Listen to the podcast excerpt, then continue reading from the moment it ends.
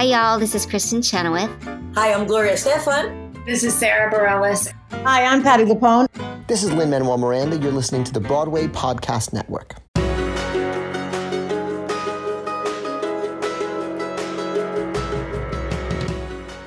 Hey, everybody, welcome to the Theater Podcast, intimate personal conversations with the industry's biggest names. I'm your host, Alan Seales, and our guest is Tovah Feldshuh, who is a star of stage and screen, and she's now on Broadway in Funny Girl, playing the character of Rosie Brice, of course, the iconic Fanny Brice's mother. She just loves the audience. She loves the craft of performing and telling her her her story, her childhood story of how she got into it is just truly inspiring. She brings this this new life to the character of Rosie Brice, who, as she puts it, is pretty bland on paper. And she she just has this whole worldly attitude about her that I've never seen uh, portrayed like this before.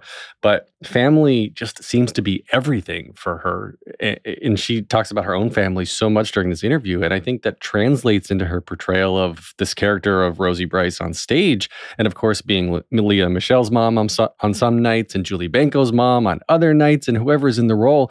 And she even mentioned she said people ask her all the time does she play it differently depending on who's on? She's like, of course, because it's different children. So she has to, which, you know, I find highly respectable. So find me online on Instagram, Twitter, TikTok, uh, Facebook, if that's still a thing these days. I guess it is. So uh, shoot me a note. Let me know you're listening. Everybody, please leave a rating and a review wherever you're listening to this podcast now and enjoy this episode with Tovah Feldshuh.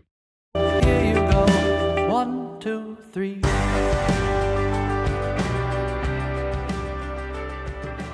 Today's guest is a six time Emmy and Tony Award nominee and has been awarded three honorary doctorate of humane letters. She has a Broadway career that has spanned 51 years and includes credits such as Cyrano, Pippin, Rodgers and Hart, Dreyfus in Rehearsal, Yentl, Lend Me a Tenor, Golda's Balcony, and Irina's Vow. TV credits include The Walking Dead, Law and Order, Salvation, and Crazy Ex Girlfriend. She has a massive film resume, of course, which includes the recently released released Armageddon Time, starring opposite Sir Anthony Hopkins and Anne Hathaway.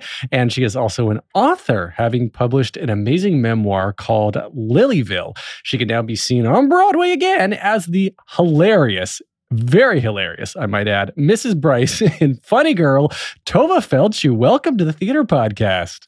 Thank you so much. Wonderful to be here, Alan.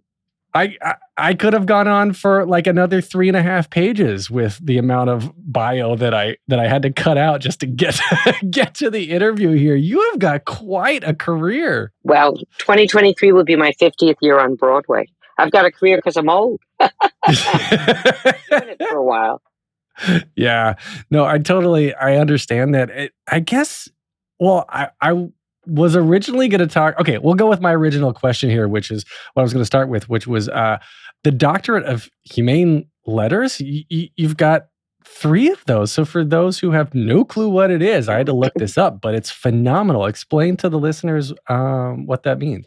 You may know better than I do, but it's basically an acknowledgement that a human being has a certain expertise in a certain area and therefore, though I did not go to school for a doctorate and write a thesis for a doctorate, though I did go for a master's, that they deserve an honorary doctorate of humane letters for the knowledge they have and the knowledge they can impart to others. But it, it, it's it does more. Um, I think it talks more about uh, just the positivity and because um, it's talking about humanity and uplifting humanity, right? So it's not just like you're you're super cool at doing backflips. You don't get a doctorate in backflips because you're a gymnast, uh, but you're doing amazing things with your life and affecting people positively, right? Yes, I hope so. I mean, I'm a, I'm a member of Seeds of Peace. I plan to take a vacation and go on a mission to uh, Saudi Arabia and Turkey to help the peace process uh, between them and uh, Israel. And I'm also involved in trying to keep our democracy active, keep our well, beautiful, extraordinary democracy going. Yeah, that's a challenge in and of itself these days. Wow. unless you're, uh, you know, unless you have narcolepsy, unless you are absolutely falling asleep at the at the wheel, you have to know that the country is in crisis and that uh, we need a big tent that is inclusive and we need one man, one vote. That is the basis. One person, one vote to Mm. honor the women who screamed for suffrage for so long and finally got it. I, I've heard uh, this analogy being used for the for the country uh, for for a little bit now. Obviously, like we're we're a young country in terms of the age of countries as as far as that goes, right?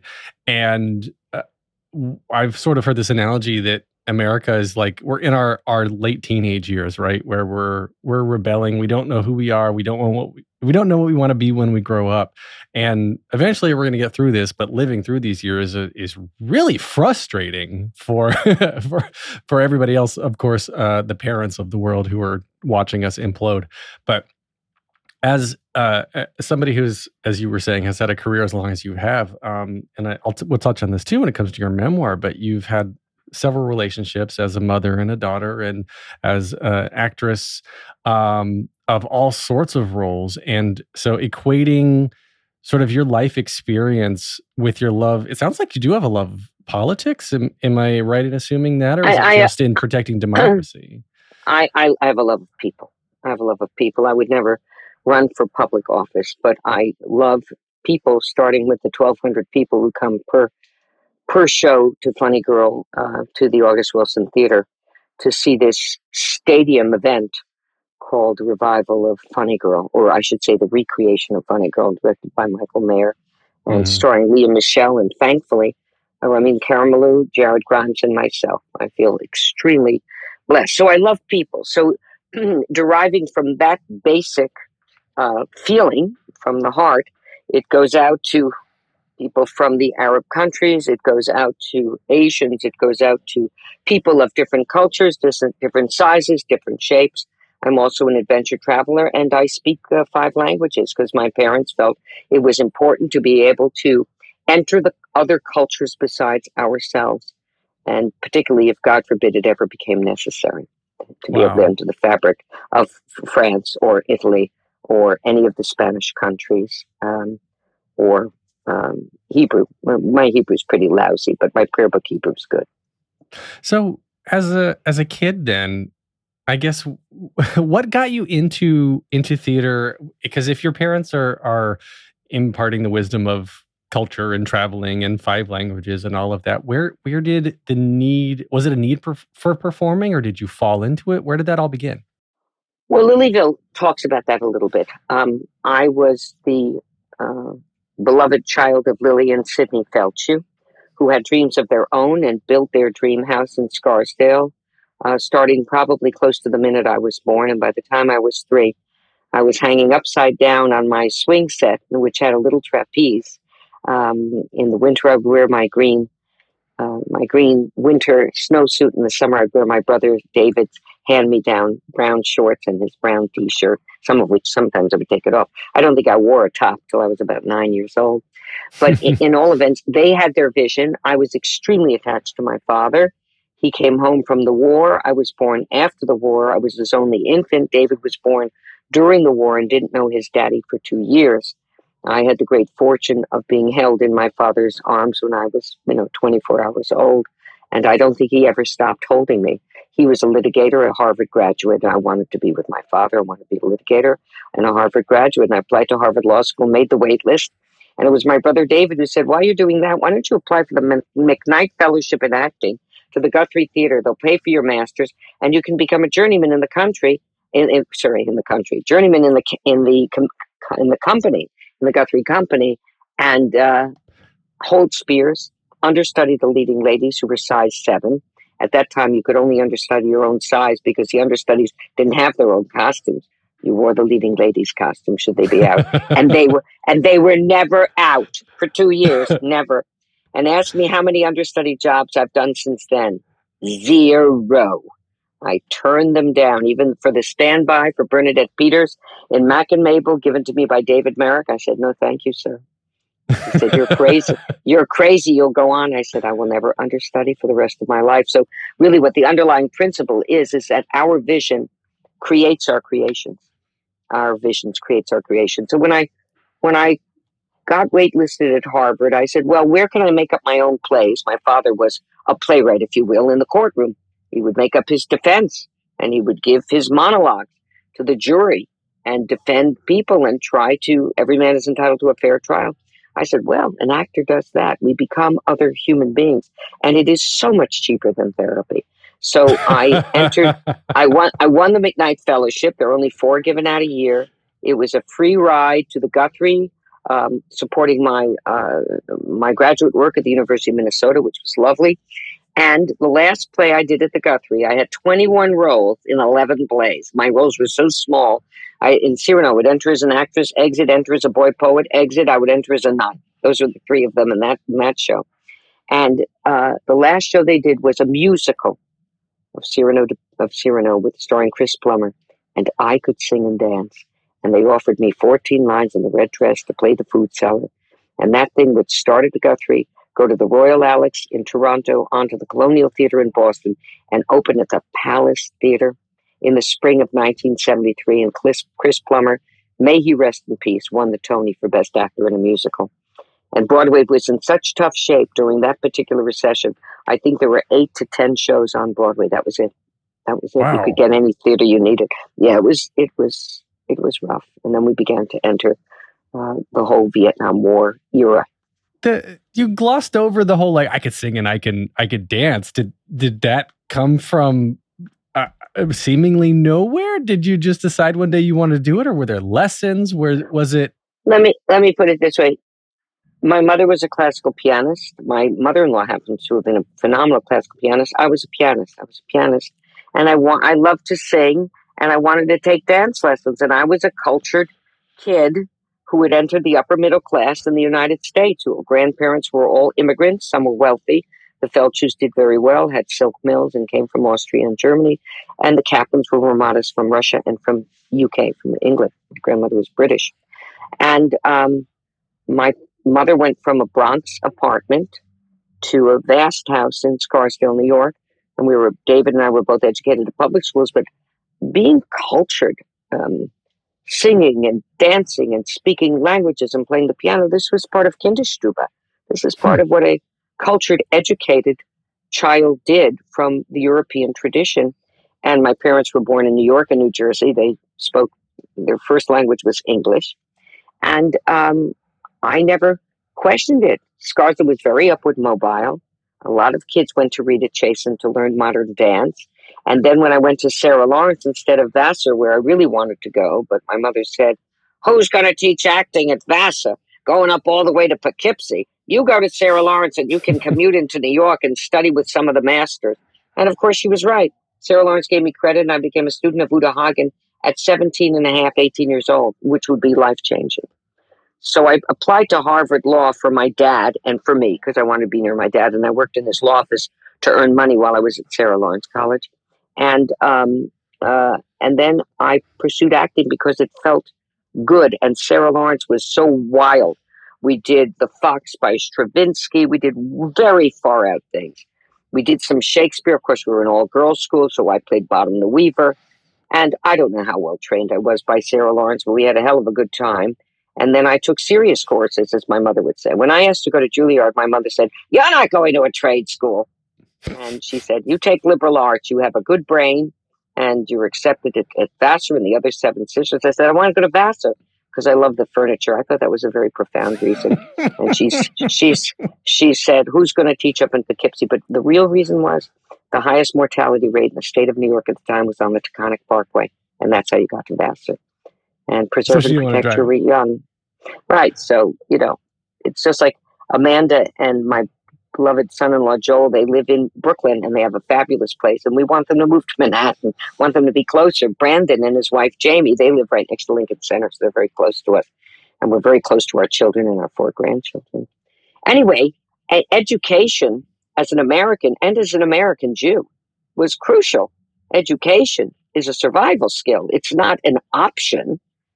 It's and my parents regarded my mother, particularly not my dad. My mother regarded acting as a as a trade. It was a trade. You know, I think she would have preferred me to uh, be a doctor, a lawyer, a professor. My brother became a doctor and a professor. So her her firstborn gave her what she needed, and uh, I became an actor and very and came to New York on Broadway. That was a stroke. I didn't even know how lucky I was.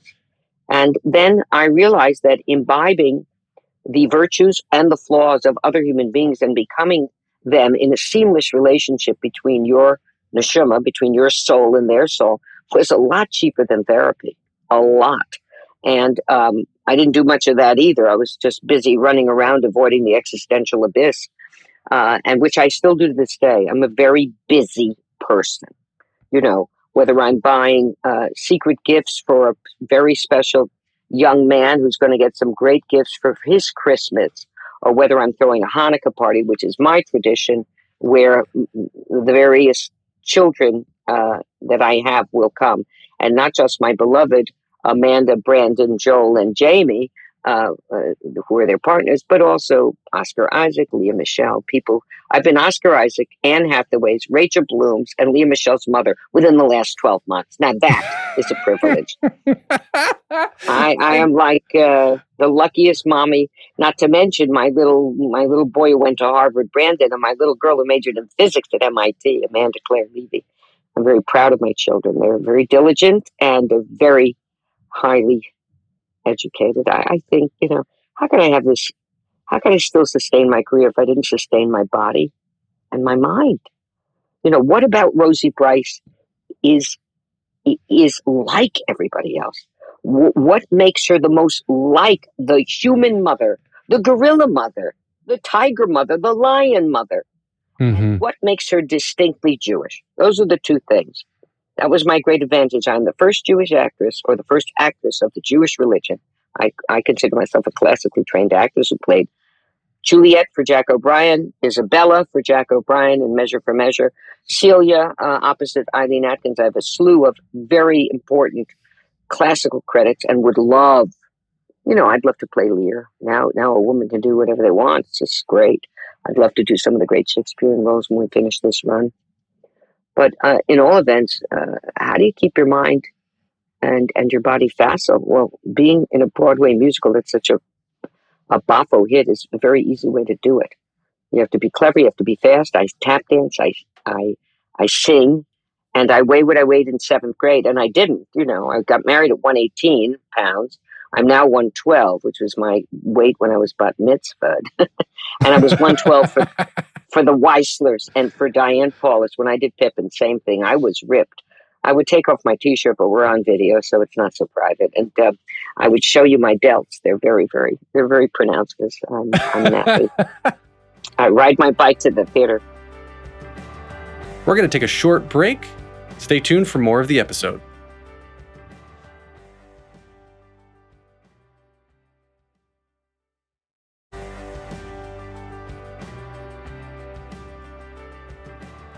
I love, I love, love all that, and it, something that, that you just said. I, I want to carry that lesson forward to to my children and, and quote you on this. It's uh, education is a survival skill, and yeah. and for my my my boys, I have two young boys who are are six and a half and almost eight, and all they want to do, of course, is just run around and and not read and not go to school and hang out at home with us all the time. But especially my older one is so anti uh, he doesn't understand the, the, the necessity. I mean, kids at that age really don't anyway, but they don't understand the necessity of education. And, and and I'm just trying to instill in their minds in a way that they understand that you can do anything you want and you can do what you want as long as you get educated. And because you get educated, you're going to create those paths for you. But ch- children don't do what you say; they do what you do. So you need to have dear time. Drop everything and read. They need to see the parent reading. You need to meet read to them at night, and if you can't, have the babysitter read to them at night. Mm-hmm. You need to to to uh, proffer them books and to excite a love of books that is connected to you.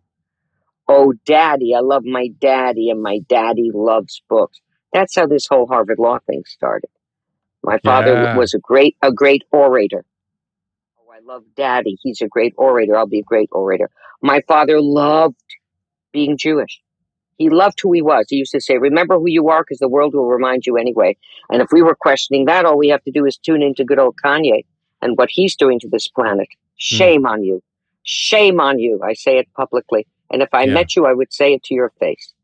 And um, yeah, it's a survival skill. I wish that I had created time for me to read more. What I do do is I listen to audiobooks.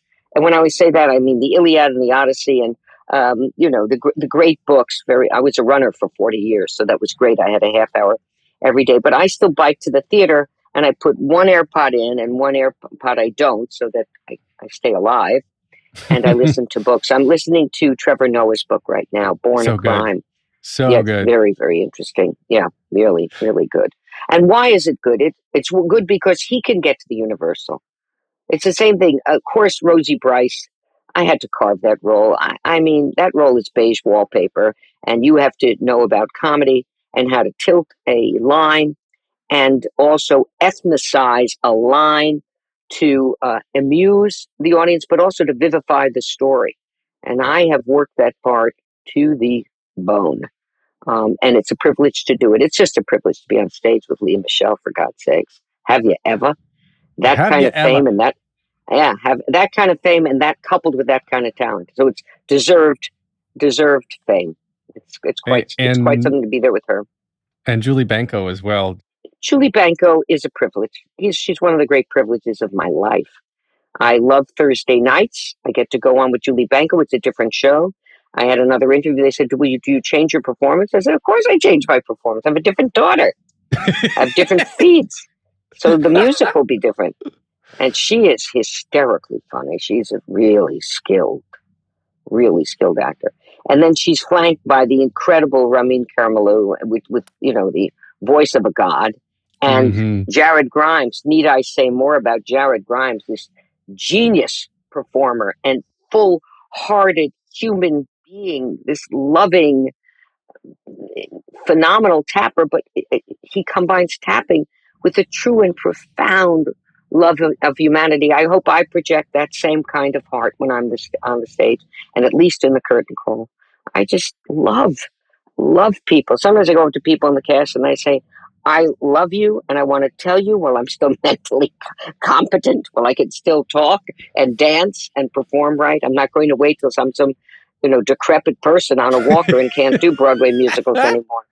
Oh, you'll still do it. I'm sure you will, uh, even with the walker. But I was I was going to tell you uh, a while ago. You mentioned like what makes what makes um, your character uh, so relatable and so so likable because she she is this really on the surface, like you said, beige wallpaper, right? I love that that phrase, and it's just like this this kind of jaded mom who's just like, whatever, daughter, get out of here and do your thing. But you bring such a level of humanity and and comedy too, which it needs, of course but the the level of um i guess just relatability that that you're bringing to it because you're you're actually accessing um parts of this character that obviously th- and this makes a great performer you're accessing part of this character that aren't written down and bringing Wow. bar- bits of the culture and bits of of your generation and things that that other performers don't necessarily have and it's a completely new performance in a way that that I've never seen it perform before. So, you know, snaps, claps, whatever you want to say. I I enjoyed it so so much watching you on stage. Thank you. Thank you deeply. It, it's my honor to be there and my pleasure to make this woman highly and specifically Jewish and highly and specifically universal. And I had to work from two ends of that spectrum. I had a great advantage. I happened to be the religion and the ethnic background that the character was written. I'm not Kay Medford. I'm not. I'm not an Irish Catholic to begin with, and I love them. Marty Moran, one of the great uh, Tom, you know, Keenies in in our show, and one of the great souls of this universe, also an author, incidentally, a very very good writer.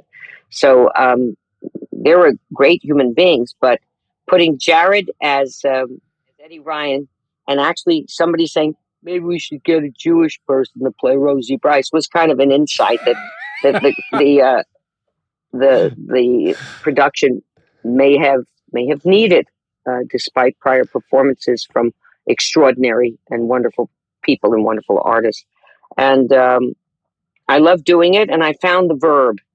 A Jewish mother is tethered to their child, and I am tethered to Fanny Brice. So, Hmm. what is what is Lea's eye coloring? How does Lea move? What is her rhythm? How does her rhythm derive from me? From me Yeah. certainly her choice of husband derived from me, a poor choice of husband. right? I'm abandoned by my husband. My husband leaves me because I treated him the same way Fanny treats Nicky. You want 68,000? Here's 68,000. You know? So um, I kept up the saloon, which kept him.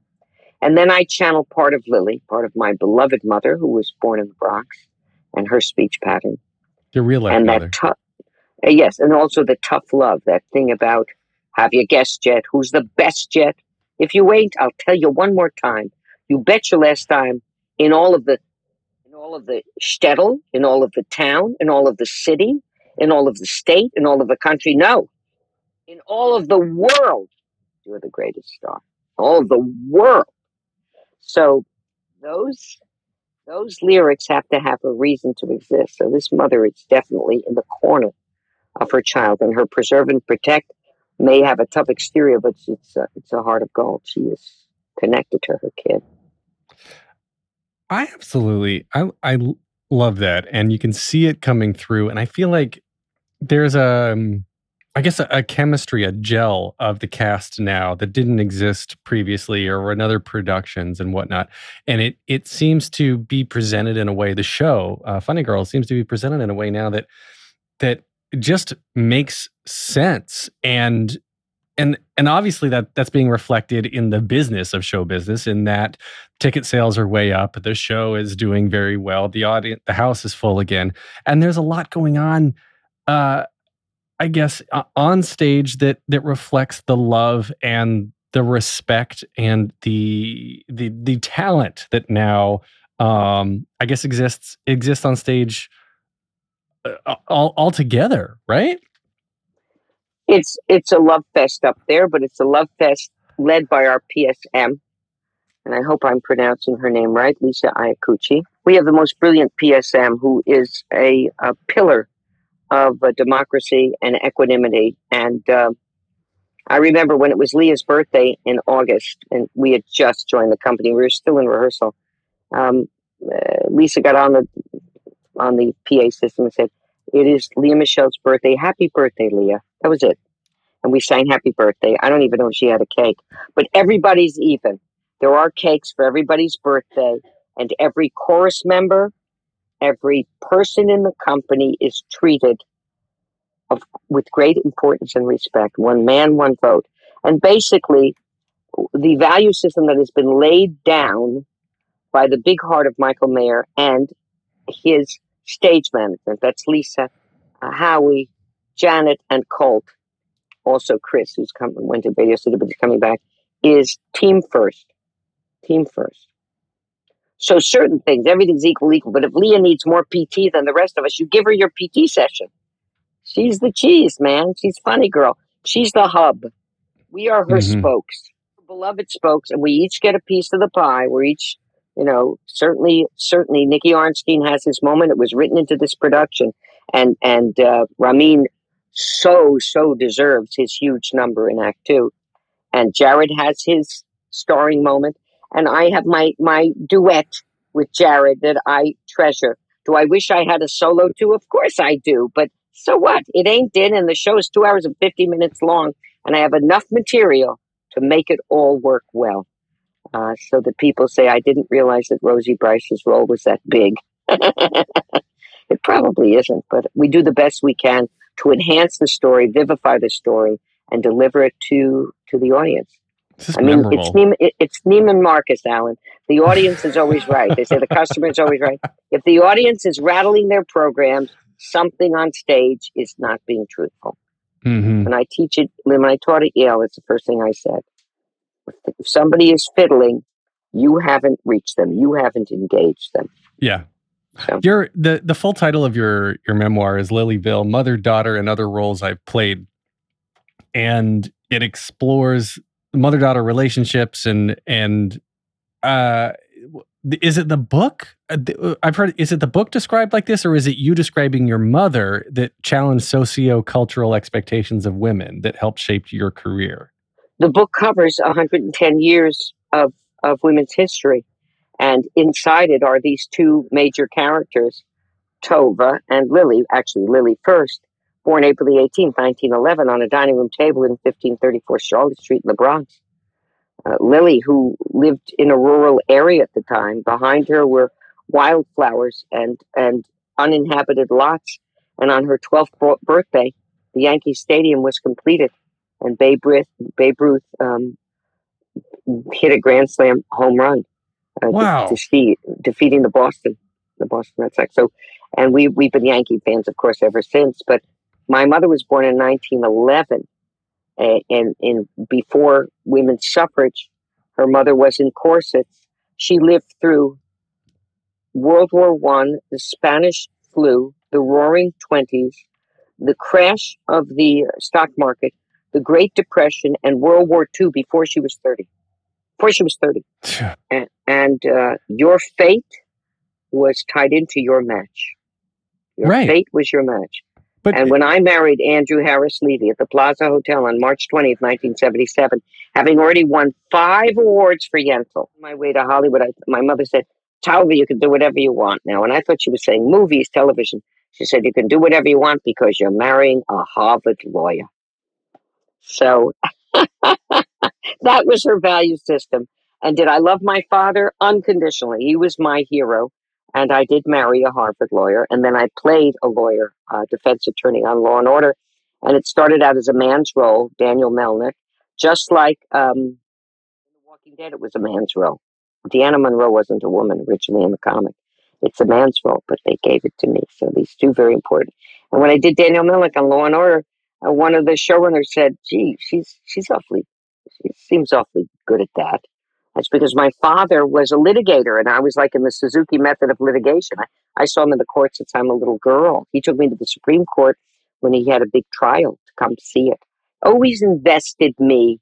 Talk about respecting a person. He taught me how to ride a horse when I was a kid and it was a fancy horse. It was learned to English saddle. And he said, Terry Sue, which is my birth name, how often can a little girl tell a big animal what to do? So he empowered me a lot. I fell off my horse uh, when I was uh, about nine or ten. I was it was June, and I had a white hacking jacket off on, and I slipped off my horse into a pile of horse manure. And my father screamed to me, "Are you all right? Are you all right?" I said, "Yes, Daddy, but I'm covered in horse shit." And he said, Everybody is. Get back on your horse. We're going to take a short break. Stay tuned for more of the episode.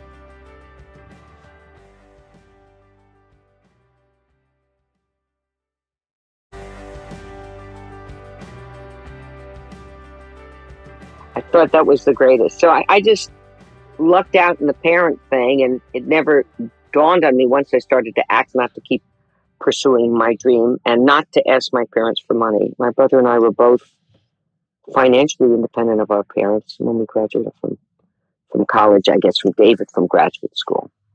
You know, but they may have helped him for medical school and I of course they would do that. But when he finished his education, we, we earned our own living. So was it was was was there any eh, um I guess sort of conflicting messaging coming from your mom of of traditional values of that at, at that time of like your women have to marry into a man to have an identity and then your father who was like everyone's covered in horseshit get up and do it again like it, it, seems it seems sort of i mean good on your father for being like i don't care what my the gender of my ch- children are they're both going to be successful right right it reminds me of kenny feld whose father ran events and then he ran barnum and bailey circus and he had three daughters and he invested them with the ability to run his massive business. God bless him. In, all events, uh, back to this, Andrew Harris Levy combined those values. I don't, as Andy has said to me, Tovah, if you weren't so bourgeois, which was considered so boring in my 20s, now that's those values. Parents are married 63 years. My grandparents are married 63 years. The Levy family, whom I married into, married 63 years. We didn't even know from divorce. You marry like a Jew and you divorce like a Catholic. Once you have children, there's no divorce. It doesn't exist. So those middle class values sustained a very rich personal life. And God forbid, toy, toy, toy, if anything happened to Andrew, anything, I would stop my work and I would make sure that he's okay. He has to come first. And the great thing about Andrew is he never stood in the way of my career. That's why I said yes. I knew other other men would want me to give up my work, and I told Andrew I will never, ever, ever give up my work. And it's not just because I love it. It's because a woman needs a back door. You need a place to go. It's like a room of your own by Virginia Woolf. You need a place to go that's all your own. You need your own money. You need to earn your own money for freedom. So if I want to collect Chanel, I can collect Chanel and not aggravate my husband. and we were we were splitting everything 50-50 when we got married because we made the same amount of income. And my mother said, "Come here, little girl." And she said, "You're not going to split everything." I said, "Mom, it's not fair." She said, "Be quiet. Just be quiet. Listen to me. You're going to get pregnant, and you're not going to earn what you're earning. You're going to earn close to nothing, and you're going to need him." So Andrew establishes your standard of living, the rent, the water, the basic phone bill, the basics. Can you afford this house or that house or this apartment or that? And you want a crib made of brass that's $800 in 1983, which was a fortune? You buy that crib. You want a special uh, vacation somewhere and, and things are tight? You save the money and you uh, support the vacation. You take him. It was brilliant, brilliant advice. And that's what we did. That's what we did. This sounds just like well. just like Rosie Brice. You're, this is this is. I can only tell you, my mother. It, it's a practical. I'm a practical woman. A practical woman. So um, that's all from my mom, and um, that's it. And I love I love my work. Who doesn't love being other people? I, I just love it. I just you just become these other people. You take on their problems, their their expectations, their failures. You get a vacation from yourself as I said, it's so much cheaper than therapy in this age. What's a, I'm married 46 years. There are certain repetitive things that must drive Andy crazy, except after 46 years, you it doesn't drive you crazy. You decide it's not going to drive you crazy at all. You just bend. Isn't it? Uh, I thought it was Saroyan that said, a branch, in order to bear fruit, must learn to bend. Mm. And, uh, and uh, so, so we do. We're in Act Three of our marriage. It is so sweet and so romantic. It's very romantic because we've buried all our parents. We know death and we know life. And we're in that wonderful sustained moment, which I told Amanda and Brandon, where their parents are well, that we have never been. Um, that is Rosie Brice. That I didn't do, you know, five months ago before I played this part. We have never been, God forbid, in a hospital for a health issue.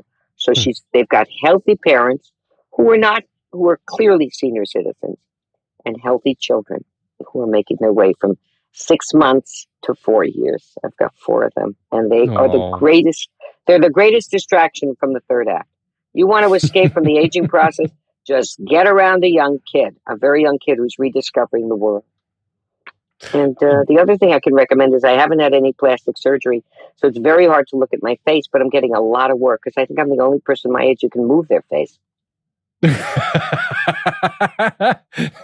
For those who are listening only, she just gave me the best facial expressions I've ever seen on this podcast. Um, no, I, I think that's so that's so cool, and it speaks to uh, the the the emotional health that you and Andrew, your husband, are. It seemed to be um, comfortable with and living through because there's a lot of people who are much much younger who are less healthy who are less mobile who are less excited because i think there's so much so much to your physical health so much from your your mental health ties to your physical health and so when you're doing something you love like you go on stage eight times a week and you get to uh, be with the audience with the people that at the very beginning of the interview this episode you were saying like this is your people this is why you do this for the people right and you get to do this eight times a week and it brings you probably uh, a, a level of youth that I mean, maybe you are aware of this, maybe you're not, but I think it helps keep you emotionally healthy, which is then reflected physically. I think that's very perceptive, and I never never thought of it that way. And I totally agree with you. Uh, you really, it's not only approbation, it's also like, for instance, Thursday nights is Julie's night in, in uh, Funny Girl. Mm-hmm. Lea very wisely does one Tuesday, two Wednesday rests, one Friday, two Saturdays, one Sunday rests. Otherwise, how the heck is she going to do the 22 changes, all the songs, etc.? Julie goes on every Thursday night, and God forbid, when Lea has to call out, and sometimes things happen, she goes on. But I see Julie Benko win over that audience every Thursday night. By the time she sings, I'm the greatest star I am, they're in her corner. And that is something to behold. That's an American story inside an American story. We root for the, let us say, the underdog. We root for the person trying to make their way in this world and make it way, make their way well. And Julie Benko is a, a genius at that, given the right, uh, and she's given the right material, and she's also a great sport. She's, she's a great, she's a great sport. And she's just a nice person as well. Yeah, like, very nice. Very, very nice. Because I, and outside, so is Lea. Lea. Lea's a doll too, an angel. She's very respectful of everybody. She's out of her dressing room like a bat out of hell. That kid is out of her dressing room in 60 seconds. I barely have my corset off. And, you know, mm-hmm. she yells good night to good night. She gets in that car and, and she takes care of herself. Wow, good for her. Well, I'm I'm really happy that the show's doing well, that you're doing well, your family is doing well. And what do I need to do? Right? yeah, I, I, these are the golden years. I have to look up what means. You know, knock on wood means knock on the cross of Jesus. So, Jewish people who are aware of that, we don't do that, even though it's already an American expression. But of course, bagels is already part of the American, you know, lox and bagels when you're in New York. I think everybody's Jewish. It doesn't matter what religion you are. You come into New York, and by the time we're finished with you, you're a Jew. You know, I'm joking, but you have those values of he- heavy education, excellence, the excellence-driven machine. It's it's a it's a it's a neurosis all in and of itself, but it's a neurosis I understand. I understand yeah. the drive to the A. You know, nobody. There wasn't a paper that went out of this apartment for my children without the third edit and at collegiate where Brandon went to school, if you handed in the paper early, the teacher would correct it and give it back to you to give you another chance to better the paper. It was wow. a reward for being early. And that kid usually never missed uh, missed an opportunity to hand the paper in. Maybe it was only one or two days early. Maybe it was two at best. Maybe it was one, but he had a second shot. And Amanda too. The fact that she said, "Well, I'm, I got into MIT and I think I'll major in physics." What? major in physics. I mean, it was like we have no legacy there. We have no connection with that school. And that little girl got herself from Spence to MIT, God bless her, and, you know, graduated with a 94.5. She's, she did very well, that little girl. She did very well, and she's a wonderful, wonderful mother. And um, people love their children, but, you know, if your children abide by your values, they're very, very easy to love, you know? That's it. I mean, they're they're very easy to love. It's not a different cultural uh, adjustment. If your kids had wanted to follow in your footsteps and learn the trade of acting, would you have been supportive or been like, get the hell out? D- do not follow my, no, my stupid. No, no, I would I would have been supportive. Amanda was very interested, and she also uh, danced with the New York City Ballet for four or five seasons in the children's corps. So I was doing Tallulah Bankhead and I was playing and on 47th Street in a very small theater. It was uh, Kaufman or John Houseman. And Amanda was playing the State Theater, which is now the Koch Theater, you know, for 2,000 people a night in um, all over the Christmas holidays with the Nutcracker. And then she did a piece of the Metropolitan Opera with the American Ballet Theater. And she said, I'd like to be an actress, but I'd rather not audition. I'd rather not audition. So I said, You'd like to be an actress, but you'd rather not audition. This is a problem. This is a big, big problem. Not going to happen. Because that, that's part of the thing. I said, You know, if mommy had a lead in a uh, TV series and I could give you a leg up the way Lucille Ball gave Lucie Arnaz, I said, But I don't know that that, would, that method would benefit your talents. There are very few uh, Vanessa Redgraves who survive and better their parents and there are very few Liza Minnellis who survive their mother and have a big career. You know, for every Liza Minnelli, there's another brilliant talent, talent called Lorna Luft and another little boy who does uh, no career in the theater or in film and TV. So I didn't discourage it, but I did educate her about it. And uh, Brandon had a few auditions as a young kid. He was interested. He would always get to the finals. Even with Les Mis, he was called back. Um, he he had a beautiful voice, and he had uh, he had a very gentle face. He could have been a, a, film star, both of them, because he was not driven toward the theater. He was driven toward mathematics and things of other other precision um, precision academic pursuits. So I wouldn't have discouraged them, but I did inform them. And also, I'm a middle class kid. In the end, I was brought up with values that have served me fantastically as I've aged. That which was considered, oh, well, she's boring. She doesn't, you know, she doesn't drink. She doesn't do a lot of marijuana. She, you know, uh, Not became, a lot, just a little, just enough. It was given to us on our wedding night. Now that it's legal in, in, New York, and and now that it's served as a course in Aspinall, was at a dinner party. Holy Wick! It was a course after after the main course before the dessert. Hello. So it was Remind very, really, yeah, it was really, really wild stuff. I had a friend who who uh, died, and the doctor said to me, his heart was failing, but his liver was no good. It was so cirrhotic we couldn't save him.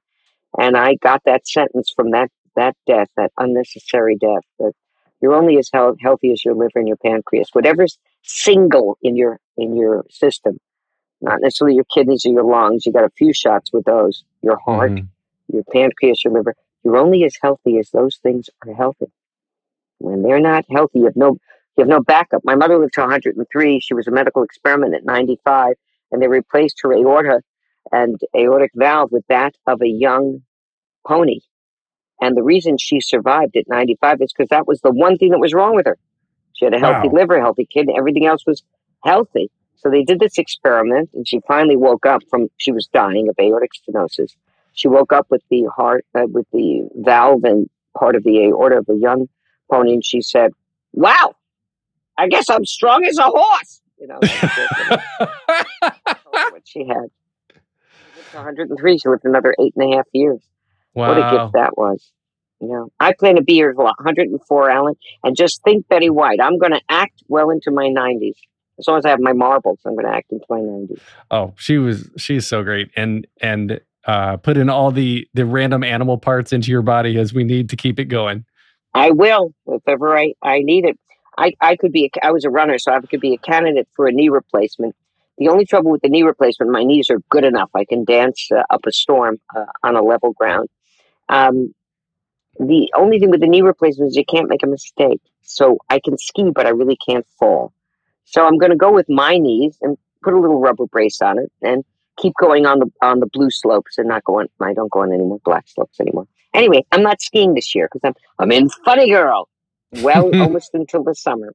Wow. Well, I cannot wait to see you again, and everybody needs to go see you. Everybody needs to read your book, which again is called Lilyville, Mother Daughter, and Other Roles I've Played. And I want to wrap up with three closing questions that I ask everybody to end the episodes. The first one, just very simply, is what motivates you? Uh, what really motivates me at my age is to live each day fully with meaning and connectivity with other human beings or plants or animals in order to avoid the black hole of the existential abyss of that which waits at the end of the road. Hmm. Let that sink in for a minute. Wow. What advice would you give to your younger self and younger people listening now, starting out down a similar path? You create, your creation depends on the strength of your vision. And if things are not working out, strengthen your vision or listen to the universe. Maybe you're supposed to take a left or a right hand turn. I thought I was going to litigate, and I only wanted to go to Harvard Law School, which shows that you didn't really want to litigate. You just wanted to be with your dad and go to your dad's school. And instead of doing that, I married into my dad's my dad's school. And he says to this day that he thinks that the fact that he went to Harvard College and Harvard Law School influenced my uh, my yes. I didn't even say yes when he asked me to marry him. I said, of course. And I think it did. So shoot me. What can I tell you? Freud is alive and well in this marriage, and uh, it's a very, very wonderful marriage. And I married a very fulfilled man who loved his work. So hmm. I watched my mother like patience on a monument, watch, wait for dad to come home. I said, I'm never doing that. I am never doing that. And I don't, I don't do it. Hmm. Um, what I would say to young people is what Ruth Gordon said to me never give up. Never give up. Don't give up on your dreams. And if you can't find a direct path that's a major thoroughfare for you that ends up as you starring in a TV series, find it in theater, find it in your rep companies, find it in your community theaters, find your joy, Joseph Campbell, follow your bliss. Follow your bliss. You're inside this body for one shot. There's one rainbow shot inside this body at this time. All right. So the final question here. This is super hard. If you could only see one show for the rest of your life, but you can see it as many times as you want, what would you see?